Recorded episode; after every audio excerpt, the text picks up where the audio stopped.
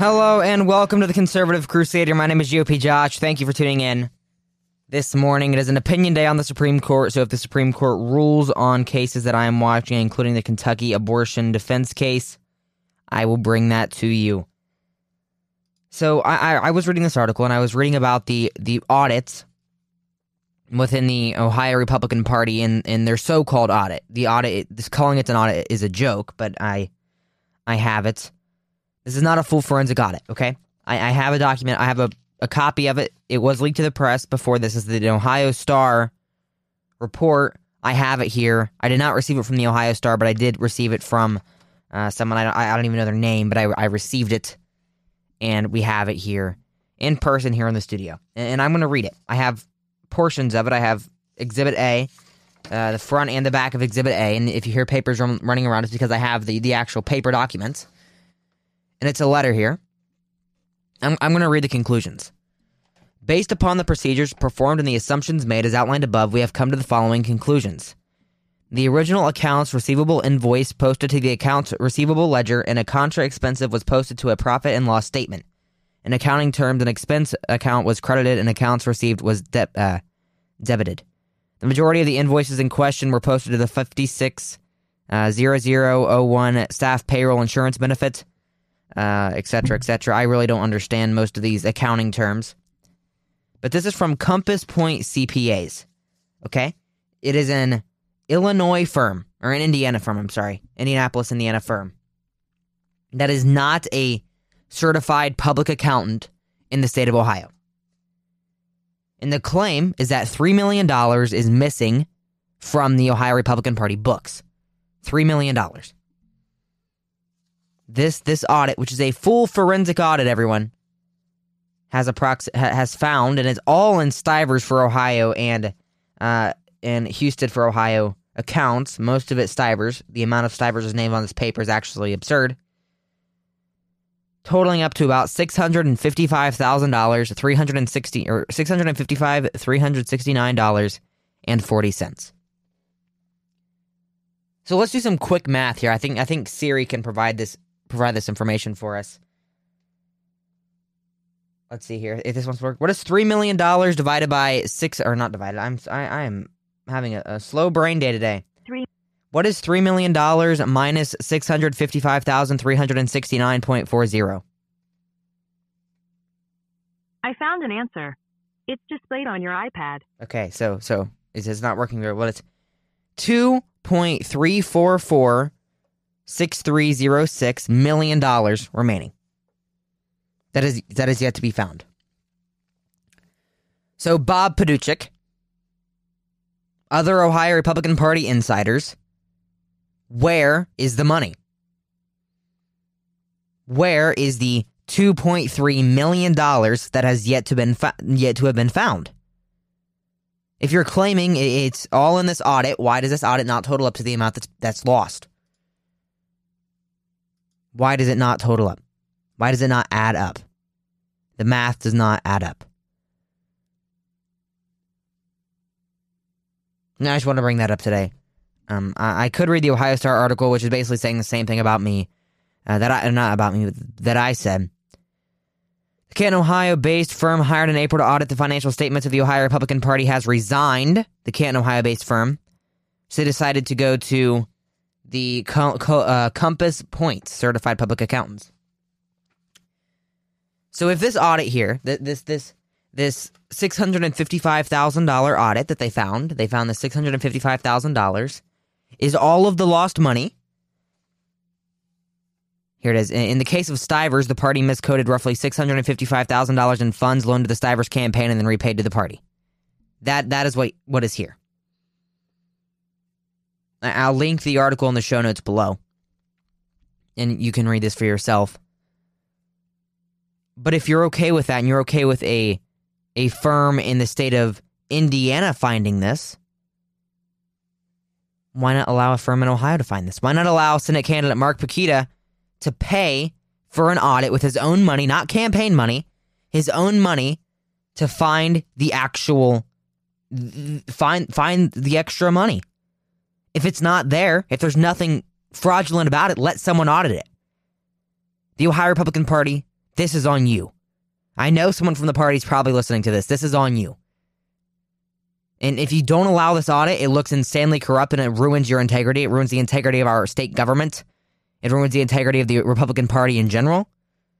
Because the most corrupt state party in the nation is the Ohio Republican Party right now.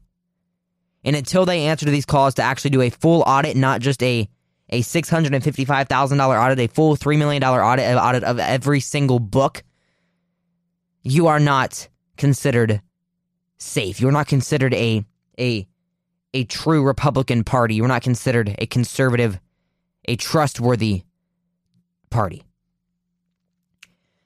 So I did say that if they ruled on the case in Kentucky, I would report it on you. Here is the SCOTUS blog little tweet. SCOTUS rules 8 1 that uh, Kentucky's Attorney General can intervene in a litigation to pick up a legal defense of Kentucky's bor- abortion restriction after the state's health secretary declined to appeal to a lower court's ruling that struck the, down the law. it, it is 8 to 1. Justice Alito delivered the opinion, and we are not, uh, let me see here. We are done with opinions for the day. I don't know who dissented, it doesn't say in that tweet but we do know that they can defend it. So this the the the uh, the attorney general can defend it if the other leaders that are different parties do deny. So that that is good for for separation of powers in the executive branch. So we have a video t- here, and I, I, might wait until after. Yeah, I'm gonna wait till after the break for this. Um, so so Trump and white right wing lawyers were part of criminal conspiracy to overturn the 2020 election. The January 6th committee alleges. We're gonna. I, I I love bringing up January 6th. It's the most relevant thing in history, my guys. It's the most relevant, the most relevant thing in history. It's the worst thing to happen in American history, as Liz Cheney would have you believe. Former President Donald Trump and a right wing lawyer are part of a criminal conspiracy to overturn the 2020 presidential election. The House Select Committee investigating the January 6th Capitol riot alleges in a court filing on Wednesday. The filing is, is part of an attempt to conceive a judge to allow the panel access to the emails from lawyer John Eastman, who was claiming attorney client, client privilege. The committee said he has helped to orchestrate the plot. The filing is the most extensive release to date from the House January 6th investigators as they try to obtain Eastman's emails and comes well before the House Select Committee releases its final report on the findings on Trump. So let's see here to see if it says what, what criminal charges they actually found uh, here in this this Communist News Network article. I'm not really seeing it. But still, they, they claim that Biden, or not Biden, I'm sorry, I read Biden at the top of the page, that Trump and right wing lawyers are part of criminal conspiracy. So that, that that's the charge is criminal conspiracy. They're going to try to get Trump for criminal conspiracy. Anything to stop President Trump from running in 2024, they are going to do. Anything to stop President Trump, the rightfully elected president in 2020, to run again in 2024, they are going to do. Because President Trump is beating Joe Biden in every single poll. The Republicans in 2022 are beating the Democratic Party in every single poll. There is not a pathway for Biden to retain his majority and retain the presidency in 2024 at this point. So they're trying to get as much done as they can in the next few months before November, before, before next January, to to stop Trump from running again, to criminalize anyone with any association to President Trump. They're trying as hard as they can. They're failing, by the way, but they're trying as hard as they can to stop President Trump because because they know that he, they can't win. They know Joe Biden, who is tanking in polling, 34% approval rating on any given issue. They, they, they don't believe he has a chance. So they're trying to do anything to block the number one Republican competitor from running in 2024. President Trump won in 2020. He's going to win again in 2024. That is that is that is blatantly clear. President Trump did not conspire to have the, the Capitol raided on January 6th. But that's what they're claiming to stop President Trump from running again. And it's not going to work. And any person who, who looks at this non biasedly can realize it's not going to work because it's simply not true. When we return, um, Biden, I'm going to play a video of Biden from the State of the Union and talk about how Biden caused the problem to look like the good guy. Uh, Manchin says his caucus, Biden can't grasp that you need fossil fuels or you'll end up like Germany.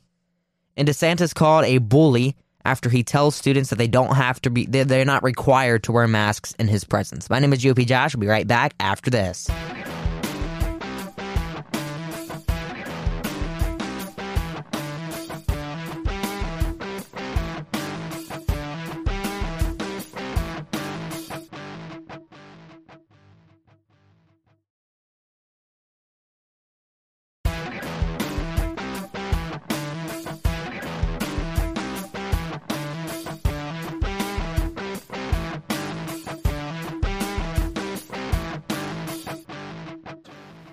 Cost of prescription drugs.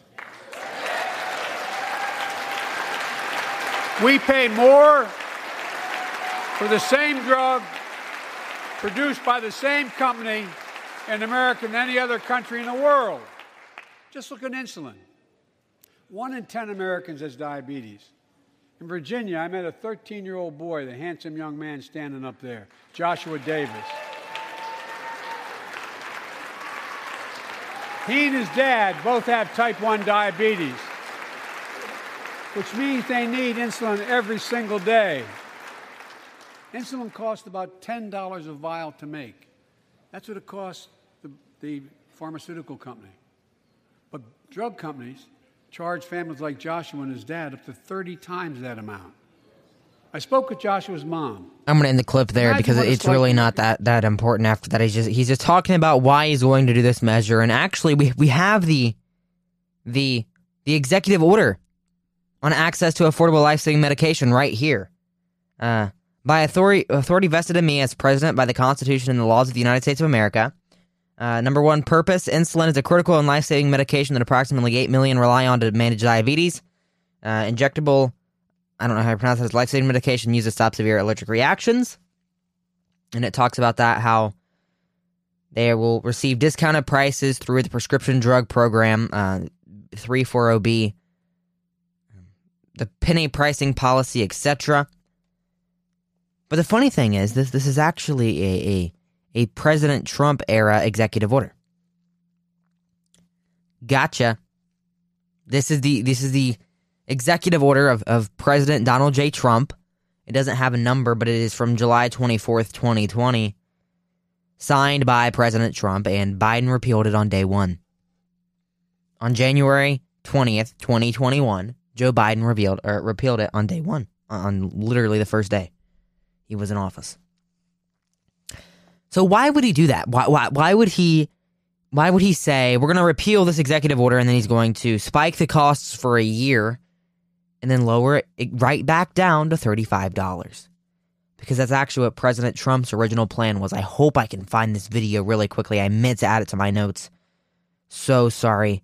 But but but president trump said the exact same thing except for he actually did it before president trump got into office or before president biden got into office. See here this is oh here it is When you're having these conversations, Let's we'll cap the cost of insulin at $35 a month. $35 a month. Let's We'll cap the cost There's a, there's a little bit of an overlay there, so you can hear that Biden literally plagiarized word for word what President Trump said.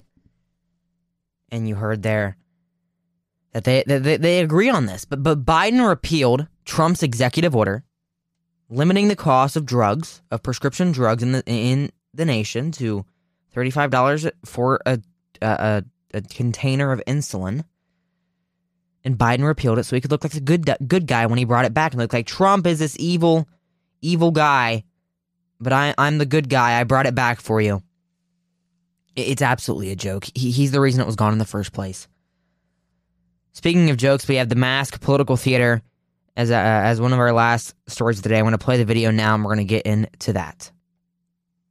You do not have to wear those masks. I mean, please take it off. Honestly, it's not doing anything, and we got to stop with this COVID theater.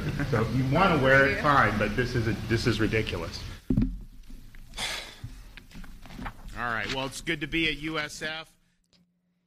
That was DeSantis at the USF University of South Florida. and there were some kids behind him wearing masks, like they were there's like his backdrop, right? And he said, "You don't need to wear the mask. It is not a requirement. You do not have to do that, right? You don't have to." Politico released an article this morning or, or yesterday evening and now my iPad's not wanting to cooperate, so I can't read you the headline. But but the first paragraph is Democrats labeled Governor Ron DeSantis a bully after video surfaced of him curtsing, asking groups of students to take off their mask before a press conference in Tampa. Some of the students visiting from a local Hillsborough County high school took off their mask at the governor's urging, while others opted to keep them on their faces. Uh, DeSantis for months has read again. Okay, we, we know that. President, or not president, I'm sorry. I'm thinking way too ahead there. Governor DeSantis did not require the children or the, the high school students to take their masks off. One of them decided to keep it on. But he said it is not a requirement to keep, it is not a requirement to have. You, you do not have to to continue wearing this face covering if, if you choose that you don't want to. Because I think it was probably required to get there and, and, and to be in that position at the at the beginning is my guess. But saying that you don't have to keep them on, but if you'd like to, you can, it is not bullying. The CDC does the exact same thing. At this point in, in, in history, at this point in, in our circle of pandemic restrictions, the CDC is saying the exact same thing. The exact same thing. And I, I, I said by or Trump earlier in the show is, is the only person who, who can take Biden on and win. And with the response to Ron DeSantis, I honestly don't think that's true. They're, they're so scared of the number one governor in the country that they call him a bully for telling students they can take a mask off if they choose. Requiring students to mask up and cover their faces is anti science and anti choice. And if you choose to not wear a mask, so be it. And that's what Ron DeSantis was saying. He, he was letting them know it is not required to, to, to be his, his, his backdrop. In one more article today, Manchin said, My caucus, Biden can't grasp that you need fossil fuels or you won't turn out like Germany. And this is from Breitbart. On Wednesday's broadcast of Fox Business Network's Kudlow, uh, Senator Joe Manchin stated, "You cannot be the superpower of the world if you have to depend on other nations to produce your energy." Uh, and they have a hard time spot. Then he's in a different spot than his party and President Joe Biden because they will have a hard time coming to grips that you have to. Uh, you've got to use everything you've got, or else you'll end up like Germany did and in one heck of a mess. Yeah, true. And people seem to forget that oh, we need to primary Manchin to have a more liberal Democrat in that seat. Manchin is is in one of the reddest states in the nation. The fact that he is still serving is insanely surprising. And and he's pro fossil energy. He's he's pro oil. He's he's pro gas. He, he's all of these things because he has to be. The state he's in would not survive without these industries. And and he, he's right. He vows to defend NATO allies and working with allies. It's all good, but we have energy. But we have to have energy independence. You cannot be the superpower of the world if you have to depend on other nations to produce your energy. I'm in a different place than my caucus or the colleagues or the president, and they have a hard time coming to grips that you've got to use everything you've got. You have to use your gas, you have to use your coal, you have to use your oil. You have to develop wind and solar and hydro and geothermal and hydrogen. All of these things I'm for. But I'm not going to leave us in a void, Larry. I'm just not going to basically go down the path and end up like Germany did, trying to get rid, uh, get something, get rid of something that you don't think you like because you think something else will replace it. And then when you get to that time period, it doesn't replace it, so you're in one heck of a mess. He later added that if you want to do something with an all in energy policy that does not leave us in a void, then do something that basically uses all of the above with the new technology, but basically not leave your fossils out in the mix because that's the horsepower you need to run the superpower, superpower, I'm sorry, of the world. How is Manchin not a Republican? How, how, how, he, he is he is speaking out against his caucus more than the Republican Party is, and he is saying the truth more than the Republican Party is. I applaud Joe Manchin. And it's sad that Joe Manchin is saying more than my Republican Senator Rob Portman. And and I I'm just I Ro- okay. Joe Manchin is is one of the more conservative senators at this point. I mean, you, can't deny it. I don't know why he's still with the Democratic Party, but he, he he is absolutely right. I agree with Joe Manchin.